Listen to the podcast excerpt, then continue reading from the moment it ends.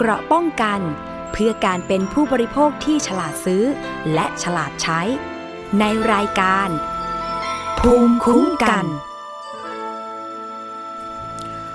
สวัสดีค่ะท่านผู้ฟังคะขอต้อนรับเข้าสู่รายการภูมิคุ้มกันรายการเพื่อผู้บริโภคค่ะวันนี้ดำเนินรายการโดยดิฉันศรีวิไลสมทรงนะคะท่านผู้ฟังสามารถติดตามรับฟัง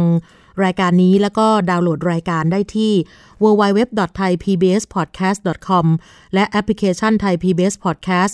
iOS Google Podcast SoundCloud Spotify รวมถึงเพจด้วยนะคะที่ facebook.com/thaipbspodcast ค่ะ แล้วก็สวัสดีทุกท่านนะคะ ที่ติดตามผ่านสถานีวิทยุชุมชน ที่เชื่อมโยงสัญญาณไปทั่วประเทศนะคะ รวมถึงสถานีวิทยุในเครือ R Radio วิทยาลัยอาชีวศึกษาทั้ง 142 สถานีนะคะ วันนี้มาย้ำเตือนกันนะคะ จริง ๆ ก็เป็นข่าวอยู่บ่อยนะคะ ตลอดทั้งปีเลยนะคะก็จะมีข่าวว่ามีคนเสียชีวิตมีคนป่วยด้วยโรคโรคหนึ่งนะคะที่เกิดจากพฤติกรรมการกินหรือว่าการสัมผัสในส่วนของสัตว์ นั่นก็คือหมูนั่นเองนะคะ ล่าสุดมีอาจารย์จากมหาวิทยาลัยชื่อดังแห่งหนึ่ง ในจังหวัดพิษณุโลกนะคะ เป็นอาจารย์ผู้หญิงวัย 49 ปี เบื้องต้นพบว่าอาจารย์ท่านนี้เนี่ยไปซื้อเนื้อหมูสไลด์ที่แช่แข็งจากห้างสรรพสินค้าแห่งหนึ่งนะคะ เอามาประกอบอาหารปิ้งย่างหมูกระทะ ก็คือร่วมรับประทานกันกับเพื่อนๆประมาณ 7 คนนะคะเกิดเมื่อวันที่ 12 มิถุนายนที่ผ่านมานะคะ แล้วอาจารย์ท่านนี้เนี่ยเป็นคนหั่นหมู แล้วปรากฏว่ามีแผลที่มือนะคะ จากนั้นผ่านไป 2 วันนะคะ ช่วงประมาณ5ทุ่ม อาจารย์เริ่มมีอาการท้องเสียอาเจียน จึงไปรักษาตัวที่โรงพยาบาล กรุงเทพพิษณุโลก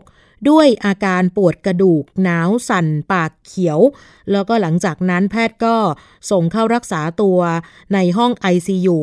จนกระทั่งร่างกายไม่ตอบสนอง และไตไม่ทำงาน และเสียชีวิตลงนะคะ ในช่วงก่อนเที่ยงคืนของวันที่ 14 นะคะ แพทย์ก็สงสัยว่าจะเป็นโรคไข้หูดับนะคะ ก็เลยนำเลือดส่งผลตรวจยืนยันว่า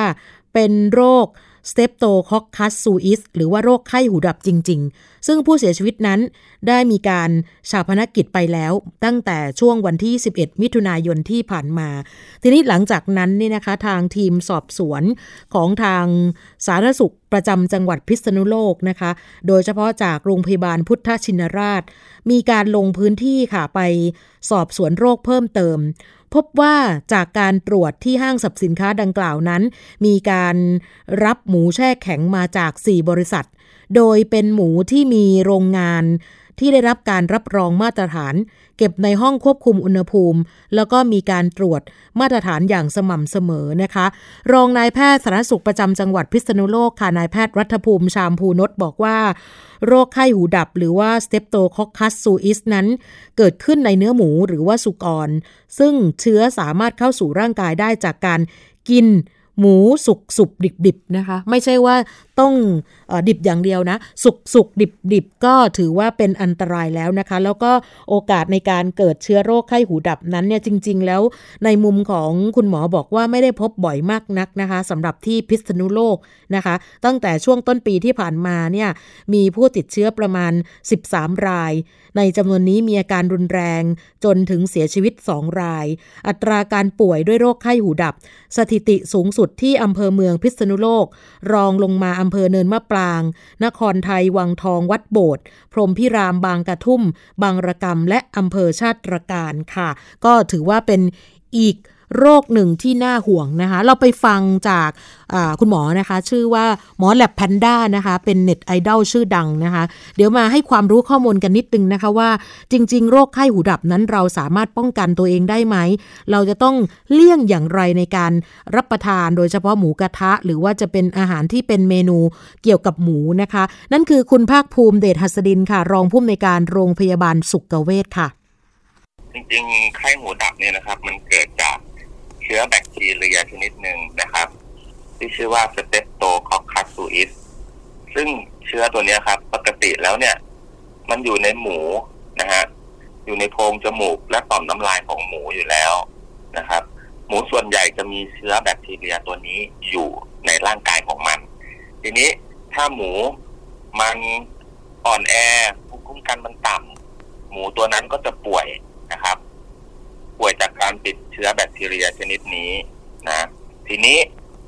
พอคนเราเนี่ยเอาหมูมากินนะครับ โดยไม่ผ่านความร้อน หมายถึงพูดง่ายๆไม่ทำให้สุกนั่นแหละ ค่ะนะครับ กินดิบดิบมั่งเอามาทำลาบลูกก้อยแหนม หมูกระทะที่ปิ้งไม่สุกอืมนะครับพอเรากินเข้าไปเนี่ย เราก็จะได้รับเชื้อโรคนี้ที่อยู่ในหมูเนี่ยนะครับ ค่ะ เข้าสู่ร่างกาย โดยใช้เวลาเนี่ยประมาณสามวันอืมเราจะเริ่มเป็นไข้นะครับ ค่ะ แล้วก็ปวดหัวอุจอุจจาระร่วงนะครับ บางคนโชคร้ายนะครับ เชื้อก็อาจจะเข้าสู่กระแสเลือด แล้วก็เข้าไปสู่เยื่อหุ้มสมองได้โอ้นะครับพอเข้าไปแล้วเนี่ยมันก็อาจจะไปเกิด เป็นหนองนะครับ บริเวณปลายประสาท รับเสียง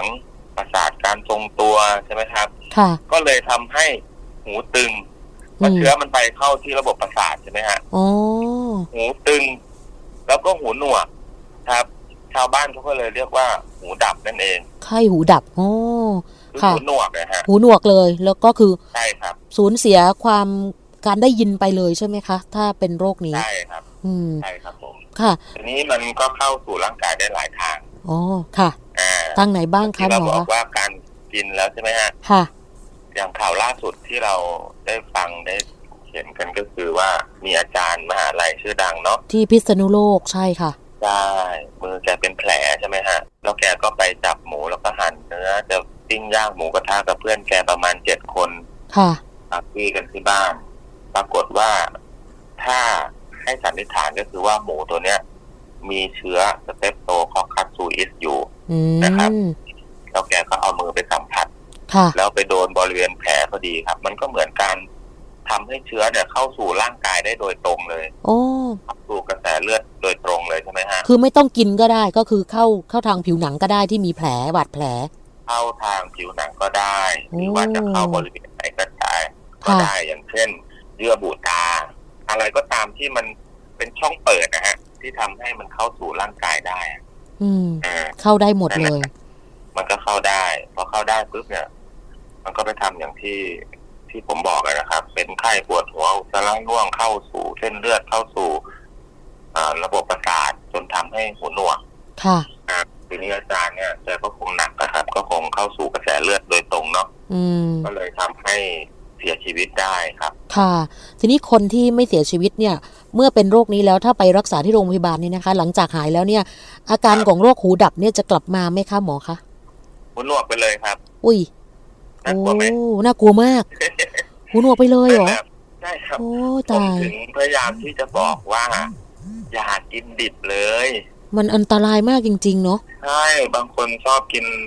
ก้อยกินลาบลู่ที่มันไม่สุกนะครับ ค่ะนะครับ แล้วบางคนก็อาจจะติดเชื้อนี้โดยไม่รู้ตัวนะครับ อย่างเช่นโอ้โหเขาใช้ตะเกียบเนี่ยค่ะไปคีบหมูที่มันยังดิบๆอยู่ใช่ไหมฮะค่ะ ถือไปถือมาลืมไงเออ เอามาเข้าปากหมายถึงว่านั่นเอาเอาเอาตะเกียบอะมาดูดเข้าปากจุ๊บจุ๊บจุ๊บจุ๊บอย่างเงี้ย อือหืออ่า มันก็ได้เชื้อเข้าไปถูกไหมฮะโอ้โหเพน่าราะฉะกลัวนั้นลวมากกให้สะอาด ถ้าถ้าตะเกียบไหนจะใช้คีบ เนื้อคีบหมูที่มันไม่สุกเนะครับอย่าปนกันใช่ไหมแยกอย่าปนกันอืมแยกกันต้องดีแยว่า กค่ะนะทีนี้แล้วควันน นี้เรายังไม่ได้พูดถึงพยาธินะ โอ้ใช่ มันมีเยอะมากเลยใช่ไหมคือทำไมเนื้อ หมอหมอแลบคะทำไมเนื้อสัตว์ประเภทอื่นเขาถึงกินดิบได้อะคะ มีเนื้อวัวเนื้อปลาอะไรพวกนี้ทำไมหมูถึงกินดิบไม่ได้ เอาวัวก็เป็นใช่ไหมไข้หูดับวัวก็เป็นอ๋วัอวก็มีอีกโรคหนึ่งมันอย่าเข้าใจผิดว่ากินดิบได้เป็นพยาธิตัวตืมั่งอะไรมั่งอ๋อไม่ใช่ว่าไม่ใช่ก็ผู้ทำนะครับค่ะหมายถึงว่าเชื้ออื่น เชื้ออื่นแต่มันต้องพูดกันยาว ค่ะเพราะฉะนั้นคือชาวบ้านเองก็อาจจะยังไม่เข้าใจคิดว่า การกินดิบแล้วรสชาติมันจะอร่อยมันสดเนี่ยตรงนี้อยากจะเตือนยังไงอะคะคือ ครับบางคนเขากินดิบเขาบอกว่ามันหวานค่ะ เออ แต่ว่าเราลองดูผลกระทบที่ตามมาสิครับ เห็นไหมอืเป็นมอาจารย์เนาะกว่าจะร่ำเรียนมาท่านก็เสียชีวิตได้ อย่างพวกเราเนี่ยเราก็ต้องมีครอบครัวต้องเลี้ยงดูใช่ไหมฮะค่ะจะมาเห็นแก่รสชาติอะไรที่มันเอาจริงนะผมเคยกินมาทั้งดิบและสุกเป็นยังไงคะรสชาติมันผมว่าไม่ต่างมาก ไม่ต่างไม่ต่างมาก คือบางคนใช่ครับบอกรสสัมผัส ของการกินดิบนั้นอร่อยมากเลยอะไรอย่างเงี้ยค่ะ มันนุ่มมันนุ่มอ่า มันนุ่ม อ่า มันนุ่มค่ะแต่ว่ามันก็มีวิธีการทำให้หมูมันนุ่มได้ครับ อืมมันมีการหมักอะไรหลาย ๆ อย่างที่ทำให้ใกล้เคียงได้อะแล้วผมว่ารสชาติมันก็อร่อยแล้วปลอดภัยเพราะว่า พอหลังจากเรียนมาเนี่ย เราเห็นภาพสิ่งมีชีวิตต่าง ๆ ที่มันก่อโรคแล้วมันทำร้ายเราแล้วมันไปอยู่ในร่างกายเราเนี่ย มันไม่กล้ากินเลยครับ ผมผค่ะมก็เลยพยายามจะบอกคนอื่นว่า อย่าเลยกินสุกดีกว่า แล้วทุกวันนี้อืมใช่ไหมครับไม่ใช่แค่ไข้หมูดับค่ะมันยังมีโรคอื่นๆอีกเยอะ ซึ่งปัจจุบันเนี้ยเป็นโรคที่เราเริ่มเอาไม่อยู่แล้ว ก็คือโควิด อือหือใช่มันก็เริ่มจากเราไปสัมผัสกับสัตว์นี่แหละครับ ค่ะเนาะอ่ากำลังหาต้นตอของมันอยู่ ไม่ว่าจะเป็นตัวนิ่มหรือค้างคาวหรืออะไรก็แล้วแต่ที่มนุษย์ไปสัมผัสอือหืสาอรคัดหลั่งของมันพยายามจะเอามันมากินพยายามจะทำอะไรกับมันเนี่ยค่ะ สุดท้ายกลายเป็นโรคระบาดระดับโลก ที่น่ากังวลอยู่ตอนนี้ ถือว่ายังวิกฤตบ้านเราก็ยังวิกฤตอยู่ใช่ไหมคะใช่ครับค่ะบ้านเราก็ยังค่ะวิกฤตอยู่แล้วอือฮึเราก็กำลังที่จะจริงรจริองวัคซีนนะครับรอวัคซีนที่จะมาฉีดให้กับพวกเราอย่างเร่งด่วนที่สุดเนาะค่ะ จริง ๆ ทุกอย่างมันป้องกันได้เนาะ หมอแลบเนาะป้องกันได้นะป้คะองกันได้เออป้องกันได้นะโรคแต่ละโรคเราป้องกันได้อย่างเนี่ยไข้หูดับ แค่เราไม่กินอาหารดิบนะคะ สุกสุกดิบดิบๆก็ไม่ควร เอาละอย่างคนที่กินพวกก๋วยเตี๋ยวอะค่ะที่ใส่เลือดลงไปอะไรอย่างเงี้ยถือว่าปลอดภัยไหมคะหมอคะเอ่อถ้ามันโดนความร้อนบ้างเนี่ยนะครับ มันก็อาจจะทำให้เชื้อโรคเนี่ยมันมันสูญเสียศักยภาพไปบ้างอือหือแต่ผมไม่ confirm ว่ามันตายหมดนะ เพราะว่าเราไม่รู้ว่าอุณหภูมิในก๋วยเตี๋ยวมันเท่าไหร่อะฮะ ค่ะมัน ใช้ความร้อนระดับหนึ่งที่ทำให้มันสุกอะอือหือเออ เพราะฉะนั้นเราเราพยายามที่จะกินสุกดีที่สุดแล้วฮะค่ะนะคะ ให้สังเกตว่าช่วงที่เรามีเทศกาลนะคะ ปีใหม่สงกรารที่แบบว่ามีการครอบครัวรวมตัวกันเงี้ยก็จะมีข่าวเกี่ยวกับเรื่องโรคเนี้ยมาอยู่บ่อยๆเสมอเนาะเรื่องเรื่องการเลี้ยงกันกินหมูกระทะกันเลยพวกนี้นะคะ อยากให้หมอแลบเตือนค่ะว่าเราต้องระมัดระวังยังไงต้องทำยังไงที่จะรอดปลอดภัยเกี่ยวกับโรคนี้อะค่ะ อ่า เวลาที่เรามีกินเลี้ยงใช่ไหมครับ มีปีมงปีใหม่รวมญาติอะไรเงี้ย ส่วนใหญ่อืมเขาจะล้มหมูล้มวัว ใช่นะทีนี้มันจะเป็นหมูที่มาจากตัวเดียวกันค่ะหมูป่วยอะอ่าฮะหมูติดเชื้อตัวเนี้ยนะครับ แล้วเราก็มากินกัน ส่วนใหญ่ก็จะทำแบบดิบๆอะ อ่า ตามพื้นบ้านเราอะดิบๆซึ่งตัวเนี้ยครับ มีโอกาส มีโอกาสแบบติดเป็นหมู่คณะเลยที่เราเห็นข่าวเป็นร้อยๆใช่ไหมฮะค่ะทีนี้วิธีการ การเนี่ยก็อย่างที่บอกไปก็คือว่า เราจะต้องพยายามไม่กิน ไม่กินดิบอืมไม่กินสุกสุกดิบดิบถ้าสุกสุกดิบดิบให้ตีเป็นว่ามันดิบ อ่า ให้เราคิดไว้เสมออย่างนี้ แล้วก็เวลาที่เราหั่นหมูหั่นอะไรเนี่ยนะครับ ถ้าสมมติว่าเรามีแผลนะครับ ให้ใส่ถุงมือยางนะครับในการหั่นหมูค่ะนะครับ หรือว่าถ้าเราไปรับประทานหมูกระทะอือหหืรืออว่าต้องเกียบคีบหมูคีบเนื้อดิบๆเนี่ย เราก็อ่าให้ทำการแยกตะเกียบ อีกชุดหนึ่งอันนี้ชุดนี้เอาไว้คีบของดิบจากจานค่ะเอามาใส่อ่าที่เอ่อตะเกียบชุดนี้เอาไว้หยิบหมูที่สุกแล้วใส่ปากเรา มันก็จะช่วยได้ครับอืมก็จะปลอดภัยจากไข้หมูดับครับ ค่ะเนาะจริง ๆ แล้วมันก็อาจจะเกิดขึ้นได้ได้ง่ายสำหรับคนที่ยังคิดว่า หมูดิบอร่อย อาหารดิบๆจริง ๆ ก็คือทุกประเภทเนาะอยากกินดิบเลยใช่ไหมคะไม่ใช่เฉพาะหมูเนาะใช่เดี๋ยวอืมเดี๋ยวโรคต่อไปก็มาเชื่อผมไหมค่ะมันจะมีคนกินดิบอ่าฮะอ่ากับสัตว์สัตว์ประเภทอื่นๆแล้วเดี๋ยวก็จะมีข่าวออกมาอีก ค่ะเนาะมันก็จะเป็นคนละโรคกันคนละอืมเชื้อกันครับเพราะฉะนั้นไอ้วัฒนธรรมการกินในอย่างอย่างเช่นภาคอีสานภาคเหนือเนี่ยเขาเขาอาจจะมีมากกว่าภาคอื่นๆไหมคะสำหรับอุบัติการณ์โรคไข้หูดับค่ะหมอแลบ อ่าใช่ครับเท่าที่อืมสัมผัสมาก็จะเป็นเหนือกับอีสานครับ ค่ะเนาะก็ขอให้ระมัดระวังในการรับประทานแล้วกันนะคะ วันนี้ขอบพระคุณมากค่ะ เห็นบอกว่าติดภารกิจในการให้สัมภาษณ์ตลอดเลย ทั้งทีวีวิทยุเลยนะคะ ให้กำลังใจในการทำงานนะคะครับขอบสวัสดีค่ะสวัสดีครับหมอแลบแพนด้านะคะ คุณภาคภูมิเดชหัสดินค่ะ รองผู้อำนวยการโรงพยาบาลสุขเวชนะคะ เป็น นักเทคนิคการแพทย์ชื่อดังนะคะ ต้องบอกว่าชื่อดังมากด้วยนะคะ ปัจจุบันนี้ก็มาอยู่ที่โรงพยาบาลสุขเวชนะคะ แล้วก็ให้ความรู้นะคะกับ FC แฟนคลับอยู่เรื่อย ๆ เลยนะคะ ในเพจของเขาหมอแลบแพนด้าก็เอาเป็นว่าสำหรับในเรื่องของการกินหมู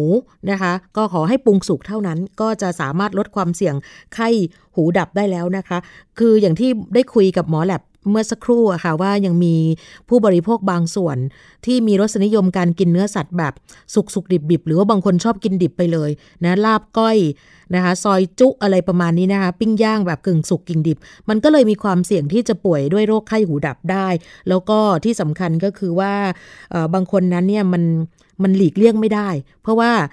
ที่บ้านกินอะไรอย่างเงี้ยคะก็เลยกินกันมาตั้งแต่เล็กแต่น้อย แต่ว่าปัจจุบันนี้แล้วเนี่ยเชื้อโรคเนี่ยนะคะมันมันไม่เลือกละ เพราะนั้นเราก็ต้องเลือกนะสำหรับในการให้ชีวิตรอดดีกว่านะคะ ป้องกันง่ายมากนะกินสุกเท่านั้น แล้วก็เรื่องของอุปกรณ์นะคะ ต้องไม่ใช้เขียงหั่นของดิบและของสุกร่วมกันเมื่อสักครู่หมอแลบก็เตือนนะอย่างเช่นเวลาเรากินหมูกระทะปิ้งย่างเนี่ยนะคะ บางคนก็ลืมนะถือตะเกียบอยู่คู่นึง ก็คือจะคีบ หมูสุกเอาไปปิ้ง เสร็จแล้วก็คีบหมูที่หมูหมูดิบเอาไปปิ้งก่อน แล้วก็หลังจากนั้นก็ไปคีบหมูสุกใส่ปาก เนี่ยค่ะ น่ากลัวมากถ้าเป็นลักษณะแบบนี้นะคะ อย่าใช้ร่วมกันนะคะ แล้วก็ไม่สัมผัสเนื้อสัตว์และเลือดดิบด้วยมือเปล่า ควรสวมถุงมือทุกครั้งเมื่อปรุงอาหารนะคะ นั่นเป็นการปฏิบัติตามมาตรการป้องกันโควิดด้วยนะคะ ที่เราต้องเคร่งครัดเพื่อสุขอนามัยที่ดี แล้วก็ที่สำคัญคือ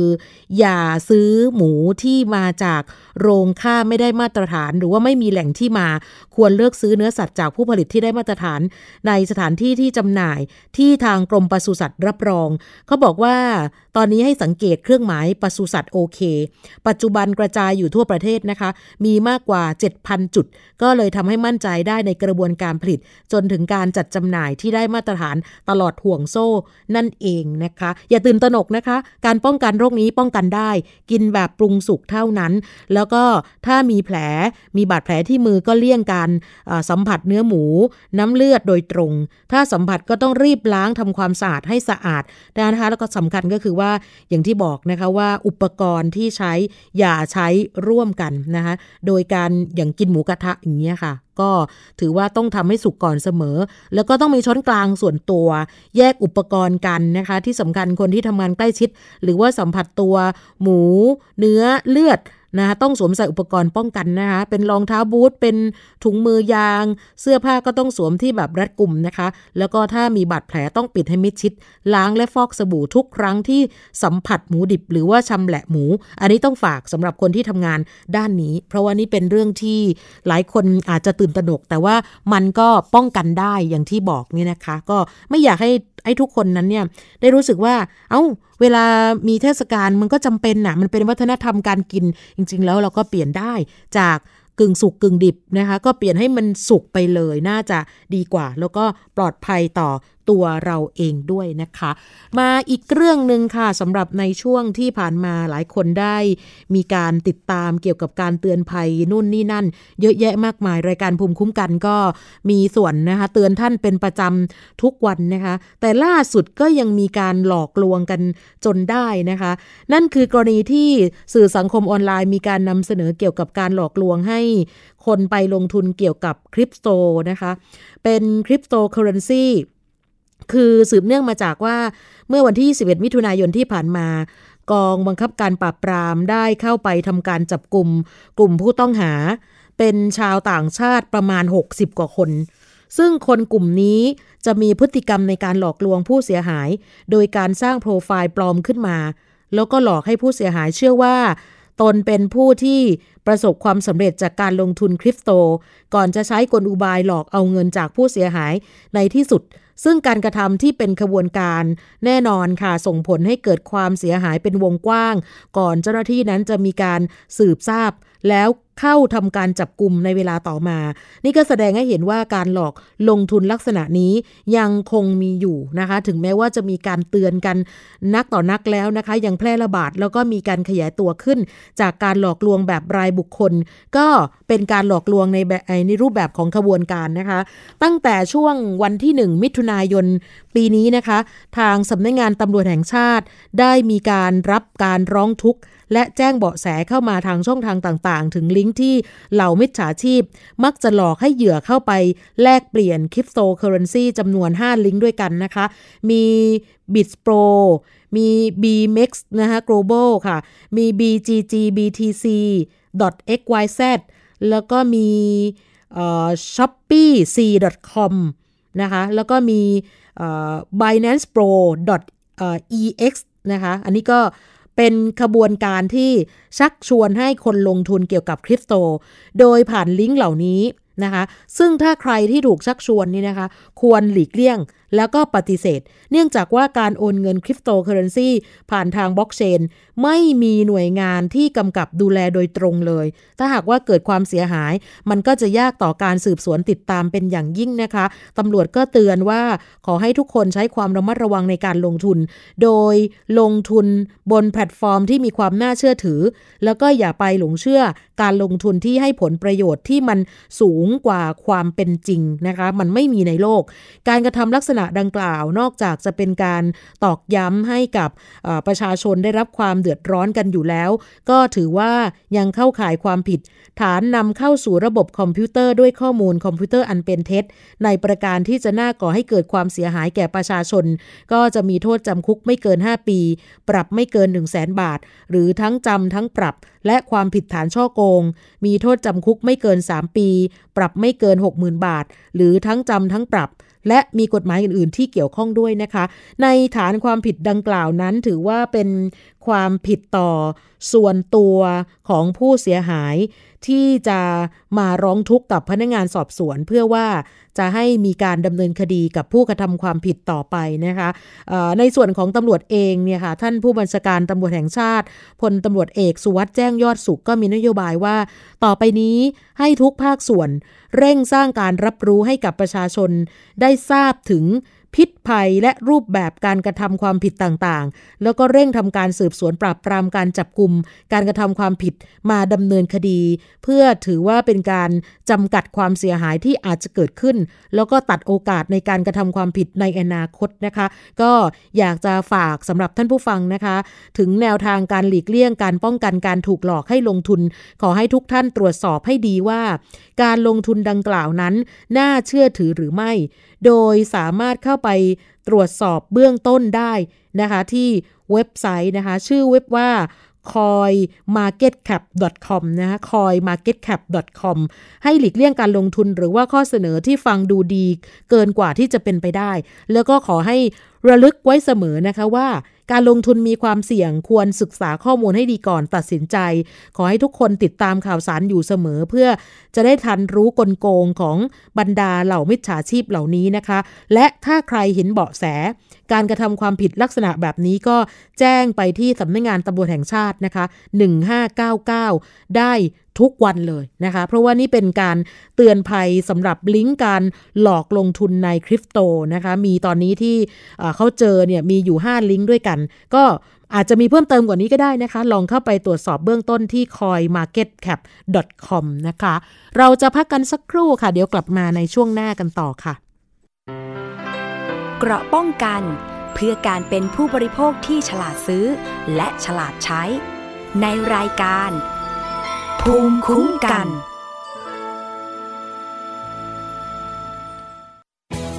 ไทย PBS ดิจิทัล Radio Infotainment for All สถานีวิทยุดิจิทัล จากไทย PBS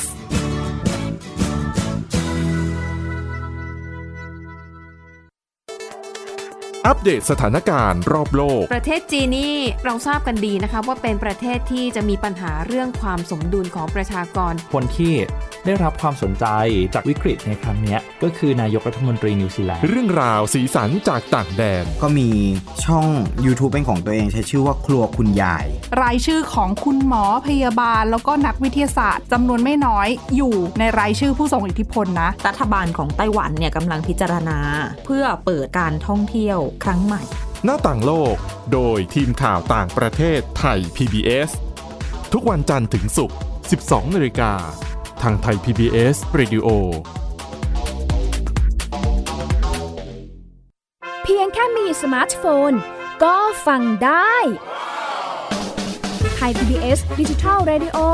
สถานีวิทยุดิจิทัลจากไทย PBS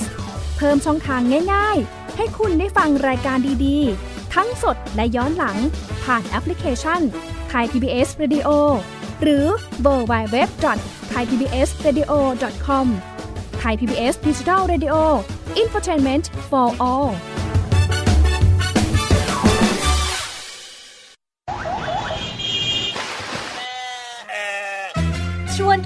ตะลุยไปให้สุดโลก สะบัดจินตนาการกับเสียงต่างๆ ไปพร้อมกัน ในรายการ เสียงสนุกทาง w w w t h a i p b s p o d c a s t com และแอปพลิเคชันไทย PBS Podcast แล้วเจอกันนะครับ มาฟังนิทานกันแล้ว เปิดโลกจินตนาการกับไทย PBS Podcast ให้น้อง ๆ สนุกสนานไปกับ playlist นิทาน มากกว่า 100 เรื่องแม่เท่านะแม่เท่าจากคิสอาวนิทานสุภาษิตและสื่อเสียงนิทาน ฟังได้ที่ www.thaipbspodcast.com และแอปพลิเคชัน Thai PBS Podcast ตั้งแต่วันนี้เป็นต้นไป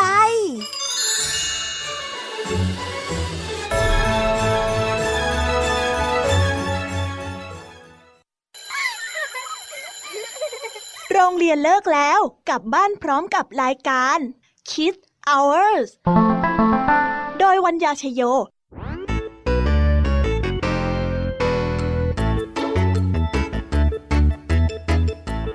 พบกับนิทานคุณธรรมสอนใจกับครูไหวใจดีว่าไม่ควรเชื่อคำพูดของคนพลาน นอกจากนี้ลุงทองดีกับเจ้าจ้อ ยยังมีนิทานสุภาษิตมาเล่าให้ฟังนี่พวกเอ็งเนี่ยนะ มันลิงหลอกเจ้ากันจริงทั้งยังมีนิทานเด็กดี และพี่ยามีเล่านิทานสนุกสุดหันษาให้น้องๆได้ฟัง ทุกวันจันทร์ถึงศุกร์ 17 นาฬิกา ทางวิทยุไทย PBS www.thaipbsradio.com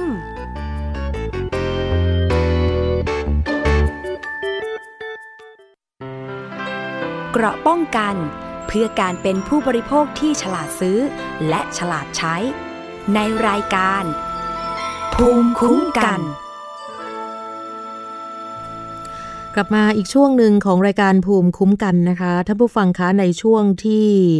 หลายท่านนั้นเนี่ยอาจจะไม่ออกจากบ้านนะคะ เพราะว่าอยู่ในช่วงของการแพร่ระบาดของเชื้อโควิด -19 ทำให้หลายท่านก็เลยต้องมาทำธุรกิจ หรือว่าทำธุรกรรมทางการเงิน ผ่านช่องทางออนไลน์มากยิ่งขึ้น ก็เลยมีเหตุว่าให้เหล่ามิจฉาชีพเนี่ยนะคะสวยโอกาสนี้แฝงตัวเข้าไปในรูปแบบของแหล่งเงินกู้ออนไลน์บ้าง แล้วก็ไปกระทำความผิดในรูปแบบต่างๆ บ้างนะคะ ตอนนี้เนี่ยเห็นบอกว่าในแต่ละวันนะคะทางสำนักงงานตำรวจแห่งชาติ ได้รับการร้องทุกข์แล้วก็แจ้งเบาะแสจากประชาชนผ่านช่องทางต่างๆ เป็นจำนวนมาก เกี่ยวกับแอปพลิเคชันที่มีการกระทำความผิดค่ะ ไม่ว่าจะเป็น Money m o r e นะคะ มี Consumer Finance มี Tech Cash นะคะ มี East Cash ค่ะ Sweet Money Tech TSB Go King หรือว่า P นะคะ PP Cash My Money Get นะคะ มีเออ Great Loan หรือว่าจะเป็น BKK Loan ที่มีการกระทำในลักษณะเหมือนกันเลยค่ะ คือไปเก็บดอกเบี้ยเกินอัตราทวงหนี้ผิดกฎหมาย แล้วก็ทำสัญญาเงินกู้ไม่เป็นธรรม ขณะนี้หน่วยงานที่เกี่ยวข้องนะคะ จะต้องดำเนินการสืบสวนสอบสวนจับกลุ่มผู้กระทำความผิดเหล่านี้ อย่างจริงจังและต่อเนื่องนะคะ ส่วนคนที่สร้างแอปพลิเคชันดังกล่าวนั้นก็จะมีพฤติการเข้าข่ายความผิดฐาน เรียกดอกเบี้ยเกินอัตราที่กฎหมายกำหนด ต้องระวังโทษจำคุกไม่เกิน 2 ปี หรือปรับไม่เกิน 2 0 0แสนบาท หรือทั้งจำทั้งปรับ และยังมีความผิดฐานประกอบธุรกิจสินเชื่อส่วนบุคคล โดยไม่ได้รับอนุญาต มีโทษจำคุกไม่เกิน 1 ปี หรือปรับไม่เกิน 20,000 บาท หรือทั้งจำทั้งปรับค่ะ ในส่วนที่เป็นแอปพลิเคชันที่มีการหลอกให้โอนเงินมัดจำแล้วก็ไม่ให้เงินกู้จริง หรือว่าหลอกเอาข้อมูลส่วนตัวไป อันนี้ก็จะมีความผิดฐานช่อโกง มีโทษจำคุกไม่เกิน 3 ปี ปรับไม่เกิน 60,000 บาท หรือทั้งจำทั้งปรับ และยังมีความผิดฐานนำข้อมูลอันเป็นเท็จเข้าสู่ระบบคอมพิวเตอร์ด้วย มีโทษจำคุกไม่เกิน 5 ปี หรือปรับไม่เกิน 1 0 0 0 0แสนบาท และยังจะมีกฎหมายอื่นที่เกี่ยวข้องนะคะ ถ้าพบว่ามีเบาะแสการกระทำความผิดแบบนี้ก็อย่าลืมแจ้งไปที่ตำรวจได้อย่างทันท่วงทีนะคะ เป็นแอปเงินกู้ที่ผิดกฎหมายทั้งนั้นนะคะ ที่เอ่ยไปแล้วเมื่อสักครู่นะคะ ซึ่งหลายคนอาจจะคิดแค่ว่าเป็นการกู้แบบไหนๆก็เป็นแอปเถื่อนนะคะ ไม่ได้มีการรับรอง อาจจะมีการหลีกหนีหลบเลี่ยงได้ ไม่ต้องจ่ายคืนอะไรอย่างนี้นะคะ อย่าเข้าใจผิดค่ะ เพราะนั้นเนี่ยหลายคนเจอลักษณะแบบนี้นะคะ ปัญหาในการเข้าไปกู้แอปพลิเคชันแบบนี้แบบ ผิดกฎหมายเนี่ยมันก็จะยิ่งเพิ่มมากขึ้น เพราะอะไรหนึ่งคุณจะได้เงินไม่เต็ม จะโดนหักโน่นหักนี่แทบไม่เหลืออะไรเลยนะคะ แต่ว่าต้องใช้หนี้พร้อมดอกเบี้ยเหมือนเดิม แล้วที่สำคัญนะคะเขาก็จะหลอกให้เรา โอนค่าประกัน โอนค่ามัดจำโอนค่าดำเนินการ โอนค่าธรรมเนียมจิพาถะเลยค่ะ แต่ว่ากลับไม่โอนตังให้จริง ๆ แล้วก็ในเรื่องของการเข้าถึงรายชื่อในโทรศัพท์มือถือของเรา โดยการส่ง SMS หรือว่าโทรไปนะคะหาคนที่ มีที่เรามีรายชื่อติดต่อเนี้ย แล้วก็หลังจากนั้นเขาก็จะเกิดการประจานให้เรามีการอับอายก็มีเหมือนกันนะคะ เพราะฉะนั้นเนี่ยคือต้องระวังให้มากค่ะ ข้อสังเกตของแอปพลิเคชันพวกนี้นะคะ จะอยู่ใน Play Store หรือว่า App Store ก็ได้ ถ้าอยู่ได้ก็จะอยู่ไม่นาน ให้สังเกตคอมเมนต์รีวิวของผู้ใช้แอปนะคะว่ามีความเห็นเป็นอย่างไรบ้าง อย่ามัวแต่โหลดอย่างเดียวนะคะ ก่อนจะโหลดแอปอะไรก็ตาม ไปดูรีวิวของผู้ใช้ หรือว่าคนที่โหลดไปก่อนหน้านี้ว่าเขารีวิวว่าอย่างไร ถ้าไม่ได้อยู่ใน App Store ก็จะมีไฟล์ที่มาแบบดอกจันจุด APK อะไรประมาณนี้ค่ะ ให้ดาวน์โหลดไปติดตั้งเอง รวมถึงข้อสังเกตแอปพวกนี้นะคะว่าการโอนเงินของเขาเนี่ยจะใช้บุคคลทั่วไปในการทำธุรกรรมทางบัญชี ซึ่งอันที่จริงแล้วควรจะเป็นชื่อบัญชีในลักษณะของบริษัทนิติบุคคลมากกว่า ถ้าหากว่า ยังสงสัยว่ารายไหนได้รับอนุญาตหรือเปล่า โทรสอบถามได้นะคะ 1359 ค่ะ ดอกจันด้วยนะ 1359 แต่ว่า ถ้าต้องการร้องเรียนปรึกษาก็โทรไปที่ตำรวจเลยนะคะ 1599 ที่บอก อันนี้เป็นสายตรงของตำรวจ PCT เลยนะคะ ก็อยากให้ทุกท่านนั้นเนี่ยได้ติดตามเรื่องราวเหล่านี้นะจริง ๆ ปัจจุบันนี้เนี่ยตำรวจ PCT เขามีช่องทางบน YouTube นะคะไปกดติดตามไว้เลย เราจะได้มีภูมิคุ้มกันในเรื่องของการหลอกลวงบนโลกออนไลน์ เพราะว่าปัจจุบันนี้นี่นะคะแอปพลิเคชัน เงินกู้เถื่อน เงื่อนไขจะสุดโหดมาก บางคนนั้นเนี่ย นอกจากไม่ได้เงินกู้แล้ว ยังเสียเงินด้วย อย่างที่บอกเมื่อสักครู่ว่า มันจะมีค่าประกันค่ามัดจำค่าดำเนินการค่าธรรมเนียม ค่าดอกเบี้ยล่วงหน้า ซึ่งก็เสียเงินไปฟรีๆสุดท้ายเราก็ไม่ได้รับเงินกลับมา อยากให้ทุกคนนั้นระมัดระวังนะคะ แล้วก็ช่วงนี้เป็นช่วงของการแข่งขันฟุตบอลระดับโลกนะคะ หลายท่านก็อาจจะหลวมตัวเข้าไปในแหล่งพนันทายผลฟุตบอล หรือจะเป็นคาสิโนออนไลน์ค่ะ ล่าสุดนะคะเมื่อเร็วๆนี้ค่ะทางตำรวจจังหวัดตากนะคะร่วมกับสตมนำหมายค้นของศาลจังหวัดแม่สอดจังหวัดตากนะคะ ไปตรวจค้นบ้านหลังหนึ่งที่อำเภอแม่สอดจังหวัดตาก สามารถจับกลุ่มผู้ต้องหาได้สองราย เป็นคนไทยนี่แหละค่ะสองคนนี้ถูกแจ้งข้อกล่าวหาว่า ร่วมกันช่วยโฆษณา หรือชักชวนโดยทางตรงหรือทางอ้อม ให้ผู้อื่นเล่นการพนัน และร่วมกันมียาเสพติดประเภท 5 ไว้ในครอบครองโดยผิดกฎหมายด้วย คือเว็บนี้นะคะจะมี นายทุนต่างชาติหนุนหลัง แล้วก็มีที่ตั้งสำนักงงานอยู่แนวตะเข็บชายแดนของไทย จากการสืบสวนเส้นทางการเงินพบว่าจะมีเงินหมุนเวียนอยู่กว่า 20 ล้านต่อเดือน จากการสืบสวนขยายผลแล้วก็ออกหมายค้นเข้าทำการจับกลุ่มเนี่ยผู้ต้องหาก็รับว่าเกี่ยวข้องกับเว็บไซต์พนันออนไลน์จริง จึงได้มีการแจ้งข้อกล่าวหาว่า ร่วมกันช่วยกันโฆษณาหรือชักชวน โดยทางตรงหรือทางอ้อม ให้ผู้อื่นเข้าเล่นการพนัน แล้วก็ร่วมกันมียาเสพติดไว้ในครอบครองโดยผิดกฎหมายด้วยนะตำรวจก็ต้องไปยึดของกลางหลายรายการนะคะ มีทั้งโน้ตบุ๊กจอคอมพิวเตอร์ CPU โทรศัพท์มือถือ บัตร ATM ธนาคารต่างๆ นี่บอกว่าได้ถึง 19 ใบ แล้วก็สมุดบัญชีอีก 19 เล่มนะเพราะฉะนั้นช่วงนี้เนี่ยก็ถือว่าเป็นช่วงที่หลายคนเนี่ยเริ่มเข้าสู่วงจรการพนันออนไลน์ หรือว่าคาสิโนออนไลน์ ในลักษณะแบบนี้กันเยอะก็ต้องระมัดระวังนะคะ ช่วงนี้เราจะไปช่วงคิดก่อนเชื่อกับอาจารย์ ดรแก้วกังสดานอัมภัยนักพิษวิทยานะคะ วันนี้อาจารย์จะคุยเกี่ยวกับเรื่องของน้ำผึ้งผสมหัวหอม สามารถช่วยแก้อาการเจ็บคอนั้น เป็นข้อมูลเท็จจริงมากน้อยแค่ไหนไปติดตามกันค่ะ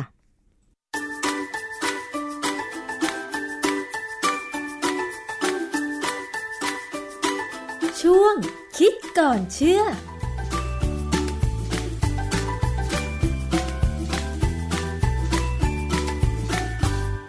พบกันในช่วงคิดก่อนเชื่อกับดรแก้วกังสดานนภัยนักพิษวิทยากับดิฉันชนาทิพไพรพงศ์ค่ะคุณผู้ฟัง บางทีเราได้ทราบข้อมูลข่าวสารต่างๆ จากการแชร์ส่งต่อข้อมูลกันมานะคะ โดยเฉพาะเรื่องของเคล็ดลับในการดูแลรักษาสุขภาพค่ะ ซึ่งวันนี้เราจะมาพูดคุยกันเกี่ยวกับข้อมูลหนึ่งที่บอกว่า น้ำผึ้งผสมหัวหอมช่วยแก้อาการเจ็บคอนั้น เป็นข้อมูลเท็จจริงหรือนะคะ เราจะมาดูกันซิว่า น้ำผึ้งและหัวหอมนะคะ มีคุณสมบัติอย่างไรบ้าง แล้วมันช่วยแก้อาการได้จริงหรือเปล่านะคะ ต้องไปคุยกับอาจารย์แก้วค่ะ คือเมื่อวันที่ 27 กันยายน 2563 เนี่ยนะค่ะก็ศูนย์ต่อต้านข่าวปลอมเขาได้ปล่อยข้อมูลมาว่า น้ำผึ้งผสมหัวหอม ช่วยแก้อาการเจ็บคอนั้นเป็นข้อมูลเท็จ โดยเขาอ้างข้อมูลจากกรมการแพทย์แผนไทยและการแพทย์ทางเลือกค่ะกระทรวงสาธารณสุข โดยทางกรมการแพทย์แผนไทยเนี่ยเขาก็บอกว่ามันยังไม่มีข้อมูลวิชาการที่ระบุว่าการกินหัวหอม ผสมน้ำผึ้งสามารถบรรเทาอาการเจ็บคอได้จริงทีนี้เขาบอกว่ากินหัวหอมผสมน้ำผึ้งซึ่งปกติเราไม่เคยกินอย่างเงี้ยนะค่ะหัวหอมเนี่ย มันมีคุณสมบัติสำคัญ เกี่ยวกับการรักษาอาการหวัด เวลาสมัยผมเด็กๆเนี่ย เวลาเป็นหวัดเนี่ยแม่ก็จะเอาหอมแดงเนี่ย มาทุบระหว่างข้างหมอนค่ะสารระเหยที่อยู่ในหอมเนี่ย ก็จะลอยขึ้นมาเข้าจมูกเราค่ะทำให้จมูกเราเนี่ยค่อนข้างจะโล่งมันเป็นคุณสมบัติของเขาเลยนะฮะส่วนน้ำผึ้งเนี่ยเออน้ำผึ้งนี่ส่วนใหญ่ก็จะมีสารตัวอื่น ที่ผสมในน้ำผึ้งคือเกสรผึ้งด้วยค่ะนะฮะเกสรผึ้งเนี่ย มันมีการเอามาทำเป็นยาพ่นคอ เมื่อเราเกิดอาการเจ็บคอแบบกินยาอะไรก็ไม่หายนะค่ะเราจะใช้ยาตัวเนี้ย ซึ่งอาจจะมีหลายยี่ห้อนะพ่นคือในยาเนี่ยจะมีสารตัวหนึ่งเรียกว่าโปรบิลิสซึ่งเป็นองค์ประกอบสำคัญของเกสรผึ้งค่ะทีนี้อันนี้แสดงว่ามันต้องมีศักยภาพบางอย่างเกี่ยวกับการเจ็บคอแน่ไอ้เจ้าเจ้าน้ำผึ้งเนี่ยนะค่ะส่วนหอมเนี่ยมันยังมีประเด็นอีกอันหนึ่งที่น่าสนใจคือว่า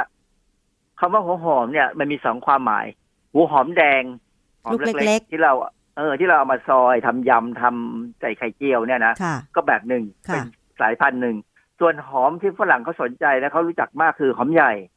นะฮะค่ะซึ่งเวลากินเนี่ย เรามักจะเอามาซอยเป็นแว่นๆแล้วทำเป็นสลัด หรือไม่ก็เอาไปทำเป็นซุปค่ะ ดังนั้นเนี่ย มันเป็นหอมคนละสายพันธุ์ทีนี้ในการแถลงข่าวของเขาเนี่ยเขาไม่ได้บอกว่าชื่อภาษาอังกฤษหรือชื่อทางวิทยาศาสตร์มันคืออะไร ก็ เดาไม่ได้นะฮะเออเพราะเขาบอกว่าไม่ได้ผล ผมก็สงสัยว่าเอ๊ะมันจะมีงานวิจัยไหมที่บอกว่าได้ผลค่ะก็ปรากฏว่าไปเจอบทความชื่อ antimicrobial activity of onion juice allium cepa honey and hun and onion honey mixture on some sensitive and multi resistant microorganisms ในวารสารชื่อ Life Science Journal คือตัวชื่อบทความเนี่ยเขาบอกว่า การยับยั้งจุลชีพนะของเออน้ำจากหัวหอมค่ะหอมของเขาคืออันเยี่ยนของเขาเนี่ยคือไอเลียมเซปป้าคือหอมใหญ่ค่ะนี่เป็นหอมใหญ่แน่ๆน้ำผึ้งแล้วก็ของผสมของน้ำจากหอมใหญ่กับน้ำผึ้งนะต่อค่ะเชื้อที่มันไวต้านยาได้อะไรแบบเนี้ยนะค่ะโดยสรุปเนี่ย งานวิจัยเขาเนี่ยให้ข้อมูลว่าของผสมระหว่างน้ำจากหัวหอมเนี่ยกับน้ำผึ้งเนี่ย มีฤทธิ์ฆ่าเชื้อแบคทีเรียได้หลายชนิดค่ะ ดูงานวิจัยแล้ว ผมดูชื่อคนทำวิจัย ดูชื่อแหล่งที่มาเนี่ย ผมก็ยังไม่ค่อยมั่นใจว่า เราจะเชื่อได้แค่ไหน เพราะว่าเป็นการวิจัยของอาจารย์จากซาอุดิอาระเบียค่ะเราก็เอ๊ะซาอุดิอาระเบียนี่ งานวิจัยเขาดีไหมก็ก็ไปตามดูว่าเอาเข้ามาจากมหาวิทยาลัยชื่อ King Abdulaziz University ค่ะนะฮะอาจารย์คนนี้เป็นอาจารย์อยู่ภาควิชาชีววิทยา คณะวิทยาศาสตร์นะมหาวิทยาลัย King Abdulaziz เนี่ยอยู่ที่เมืองเจดดาซาอุดิอาระเบียซาอุดิอาระเบียค่ะนะครับ ผมก็ตามไปดูคือมหาวิทยาลัยทั่วโลกเนี่ยเขามีวิธีการจัดอันดับว่าใครดีใครไม่ดียังไง มีหลายวิธีการ แต่วิธีการอันหนึ่งชื่อ QA Global World Ranking เนี่ย เป็นวิธีการที่ ในเมืองไทยเราค่อนข้างจะเชื่อ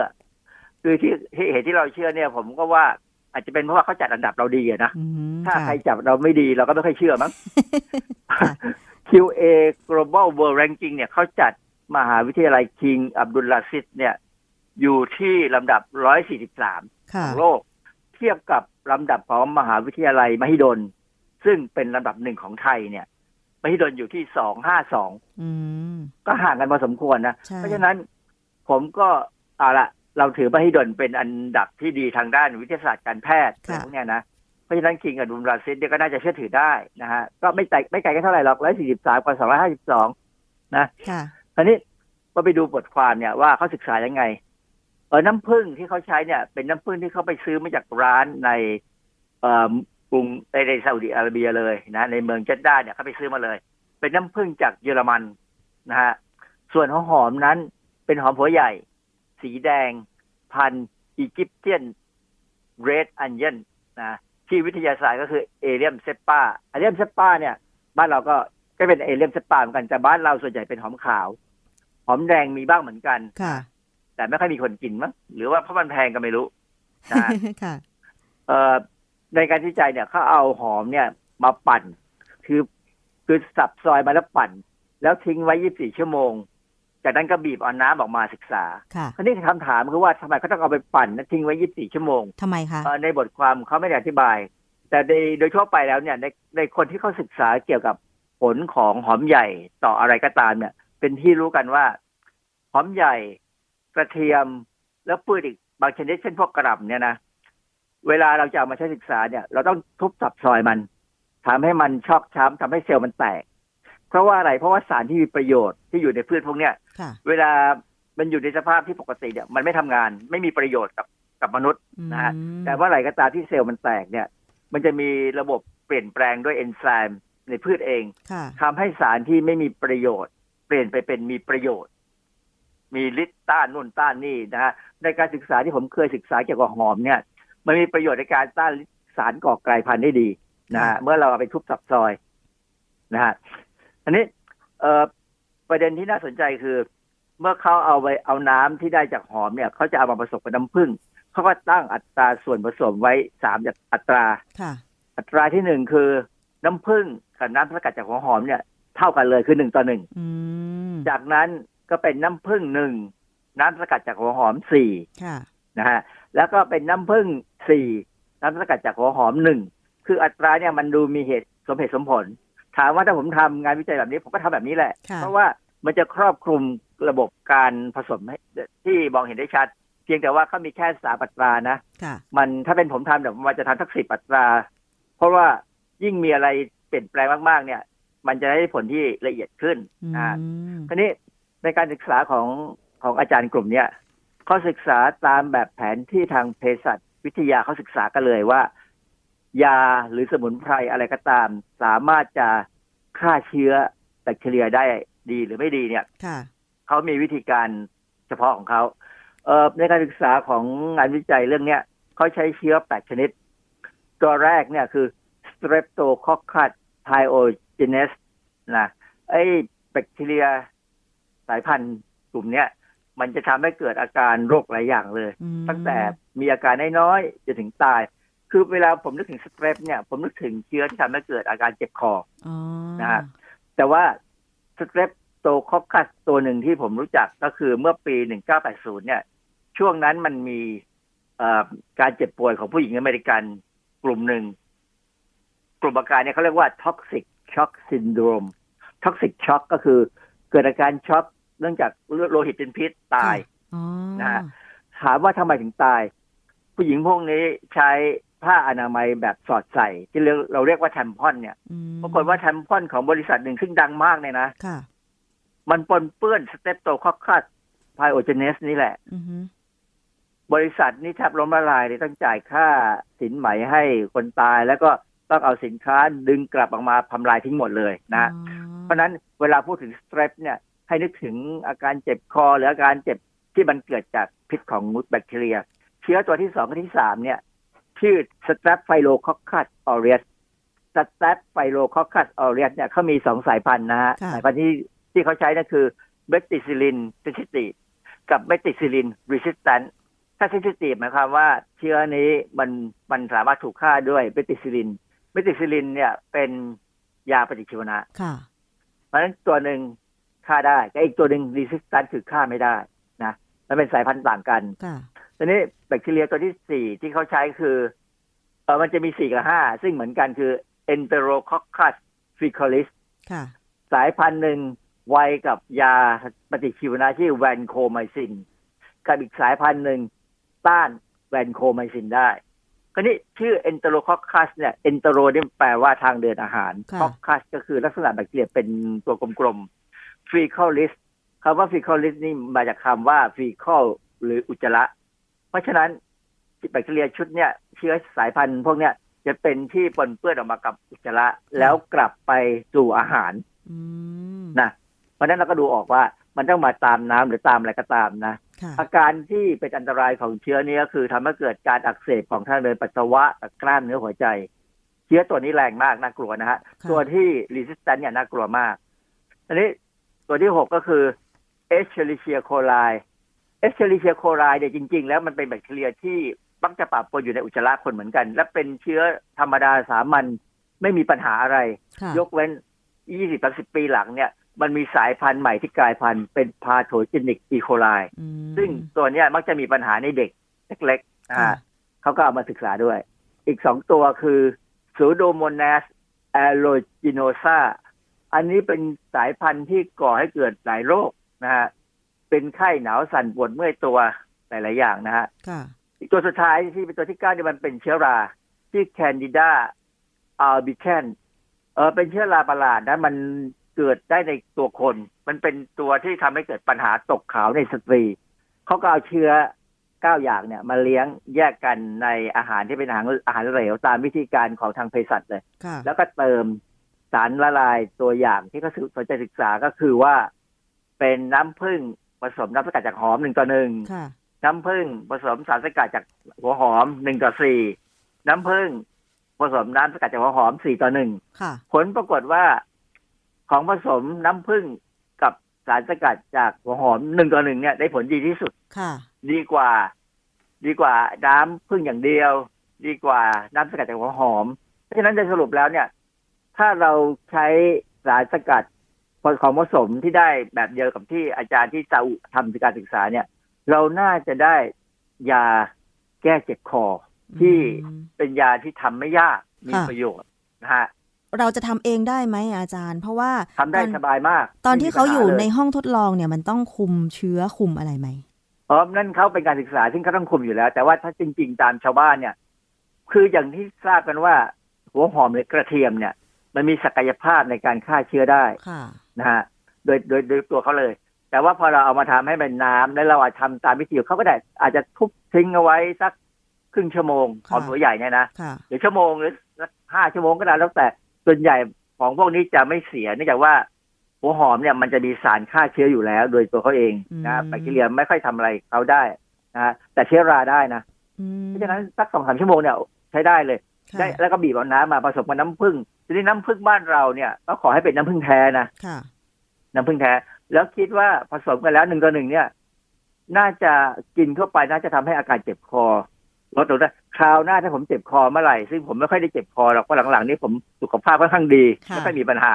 ถ้าเจ็บคอเมื่อไหร่เนี่ยผมจะลองใช้สูตรนี้แหละหนึ่งต่อหนึ่งเนาะอาจารย์ใช่ไหมหนึ่งต่อหนึ่งค่ะนะฮะเป็นเป็นน้ำที่บีบออกมาสดๆเลยนะ ไม่ต้องไปทำอย่างอื่นเอาไปเอาไปปั่นด้วยเครื่องปั่นก็ได้ แล้วก็ เอาใช้ผ้าขาวบางแล้วก็บีบออกมาค่ะนะฮะเราจะได้น้ำหอมๆซึ่งมันก็คงเผ็ดพอสมควรนะนะค่ะเพราะธรรมชาติหัวหอมเนี่ยมันเผ็ด เดี๋ยวหนูจะลองทำดูอาจารย์ ต้องคือใช้ถ้ามันเผ็ดมาก ก็ผสมน้ำกินก็ยังได้นะผมว่ามันคืองานวิจัยเขามันเป็นมันมันทดลองเหมือนรักษายา ถ้าน้ำผึ้งมากกว่า แต่ว่าไม่ใช่หัวหอมคืน้อยกว่าไม่ได้ผลคืเท่าอน้ำผึ้งกับหัวหอมเท่ากันอ๋อ เพราะฉะนั้นต้องยอมเผ็ดอะไร คือถ้าไปเจรจามันนะมันก็จะลดศักยภาพไปก็ไม่เหมือนงานวิจัยเขาไงความจริงหอมแดงก็น่าจะได้ผล หอมแดงมันแต่หอมเล็กอะเผ็ดกว่านะอาจารย์ ใช่มันเผ็ดกว่าแล้วเพราะว่ามันได้ผลแล้วนะค่ะ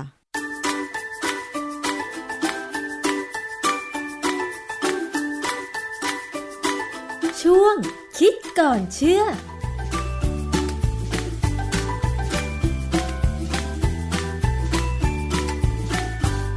นั่นช่วงคิดก่อนเชื่อกับอาจารย์ ดรแก้วกังสดานอัมภัยนะคะ วันนี้มาปิดท้ายกันที่เรื่องราวที่ณขณะนี้นะคะ หลายคนก็เป็นห่วงสำหรับผู้สูงอายุที่อยู่ตามต่างจังหวัดนะคะ ก็มีคนมิจฉาชีพนั่แหละค่ะ เป็นคนนี่แหละ เป็นมิจฉาชีพด้วย แล้วก็ไปหลอกผู้สูงวัยที่อาจจะอยู่บ้านคนเดียว ดูว่ามีทรัพย์สิน หน่อยก็หลอกขายของบ้าง หลอกให้โอนเงินบ้างนะคะ สารพัดเลย ล่าสุดโลกออนไลน์มีการโพสต์เตือนภัย หลอกให้ผู้สูงวัย ซื้อชุดและถุงเท้า ที่อ้างว่าสามารถรักโซรักษาโรคได้สารพัดทั้งเบาหวานความดัน แล้วก็โรคเรื้อรังอื่นๆนะคะ ผู้ใช้ Facebook รายนี้อยู่ที่จังหวัดอุตรดิตถ์นะคะ โพสต์ถามในกลุ่มทนายความอาสา ขอคำปรึกษากฎหมายว่า ญาติเนี่ยนะคะ ซื้อถุงเท้าในราคาคู่ละ 3,000 บาท กับชุดเสื้อผ้าอีก ราคาชุดละ 20,000 บาท ซึ่งคนขายบอกว่าสามารถผ่อนจ่ายเป็นงวดได้ พร้อมอ้างสรรพคุณว่าสามารถสวมใส่แล้วช่วยรักษาสารพัดโรค ไม่ว่าจะเป็นความดันเบาหวานนะคะ ซึ่งแน่นอนเอเจ้าของ Facebook ที่โพสต์เตือนภัยก็คิดว่า ญาติเนี่ยถูกหลอกแน่ ๆ ก็เลยมาขอคำปรึกษาจากทนายความนะคะ โดยผู้ขายนั้นเนี่ยก็ถือว่าเป็นคนในหมู่บ้านที่รู้จักกัน แต่รู้จักเป็นเพียงผิวเผินนะคะ มาติดต่อขายชุดและถุงเท้าให้กับ คุณยายวัย 70 ปีที่ป่วยเป็นโรคประจำตัว มีเบาหวาน มีความดัน แล้วก็มีการอ้างสรรพคุณว่า เมื่อสวมถุงเท้า คู่นี้แล้ว แล้วก็สวมชุดดังกล่าวแล้ว จะสามารถช่วยบรรเทาและรักษาโรคเบาหวาน โรคความดัน หัวใจและมะเร็งได้ด้วยนะคะ ซึ่งมีทีมผู้สื่อข่าวเขาลงพื้นที่ไปแล้วนะคะทำทีเป็นติดต่อ ขอซื้อถุงเท้ากับหนึ่งในแม่ค้าออนไลน์ เธอก็ระบุว่า ถุงเท้าที่เธอขายสามารถรักษาโรคเบาหวานและโรคความดันโลหิตสูงได้จริง โดยบอกว่าถุงเท้าของเธอนั้นเนี่ยราคาถึง 5,000 บาท ถ้า 5,000 บาทก็แพงกว่า กรณีที่มีการร้องเรียนตอนแรก ตอนนั้นคุณยายซื้อ 3,000 บาท เมื่อถามว่าราคาชุดทั้งชุดแม่ค้าคนนี้บอกว่าราคา 20,000 บาทนะคะ ตามข้อมูล ถุงเท้าแบบนี้พบว่ามีการขายอยู่ในออนไลน์ แล้วก็มีการอ้างสรรพคุณมากมาย อย่างเช่นอ้างว่า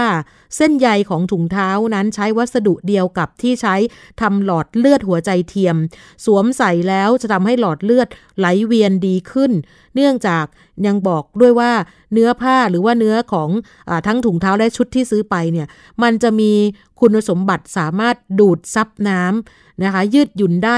5-7เท่าค่ะ แต่ว่าจากการตรวจสอบพบว่ามีบริษัทที่ทำธุรกิจด้านนี้ก็คือขายของเนี่ยขายมาจริงนานกว่า 10 ปี จดทะเบียนเป็นธุรกิจเกี่ยวกับสุขภาพและความงาม ที่ฉลากถุงเท้า มีการเขียนข้อความกำกับว่าผลิตภัณฑ์ของบริษัทนี้ไม่ใช่อุปกรณ์ทางการแพทย์ ดังนั้นขณะอธิบายถึงผลิตภัณฑ์ ห้ามกล่าวอ้างว่า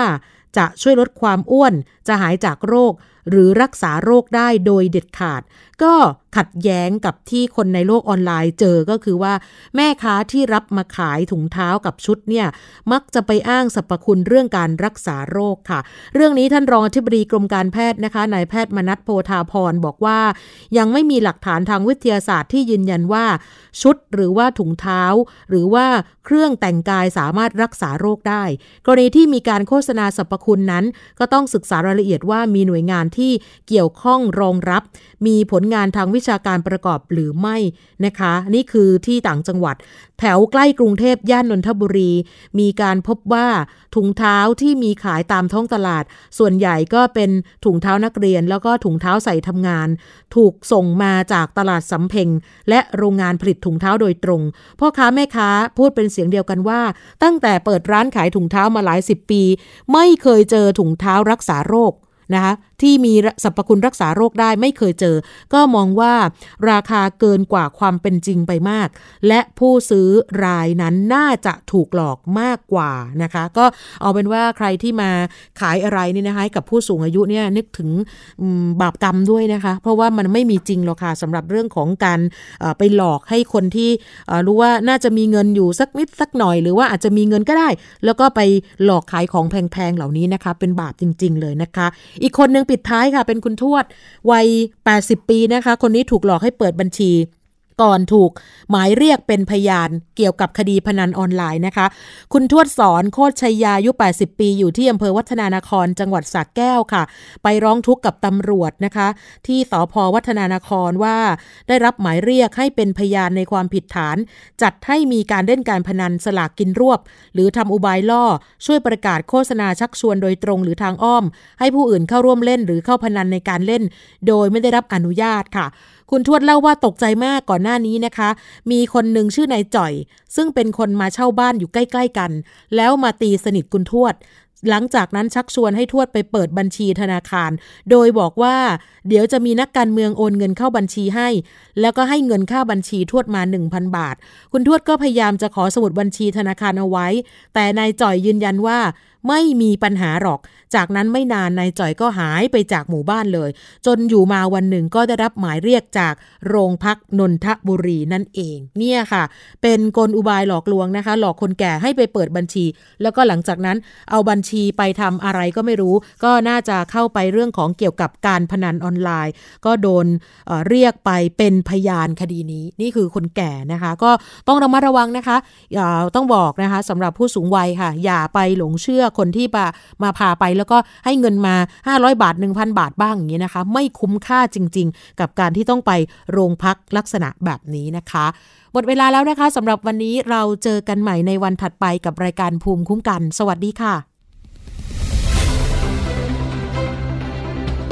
ติดตามรายการได้ที่ www.thaipbspodcast.com แอปพลิเคชัน Thai PBS Podcast หรือฟังผ่านแอปพลิเคชัน Podcast ของ iOS Google Podcast Android Podbean SoundCloud และ Spotify ติดตามความเคลื่อนไหวของรายการและแสดงความคิดเห็น โดยกดถูกใจที่ facebook.com/thaipbspodcast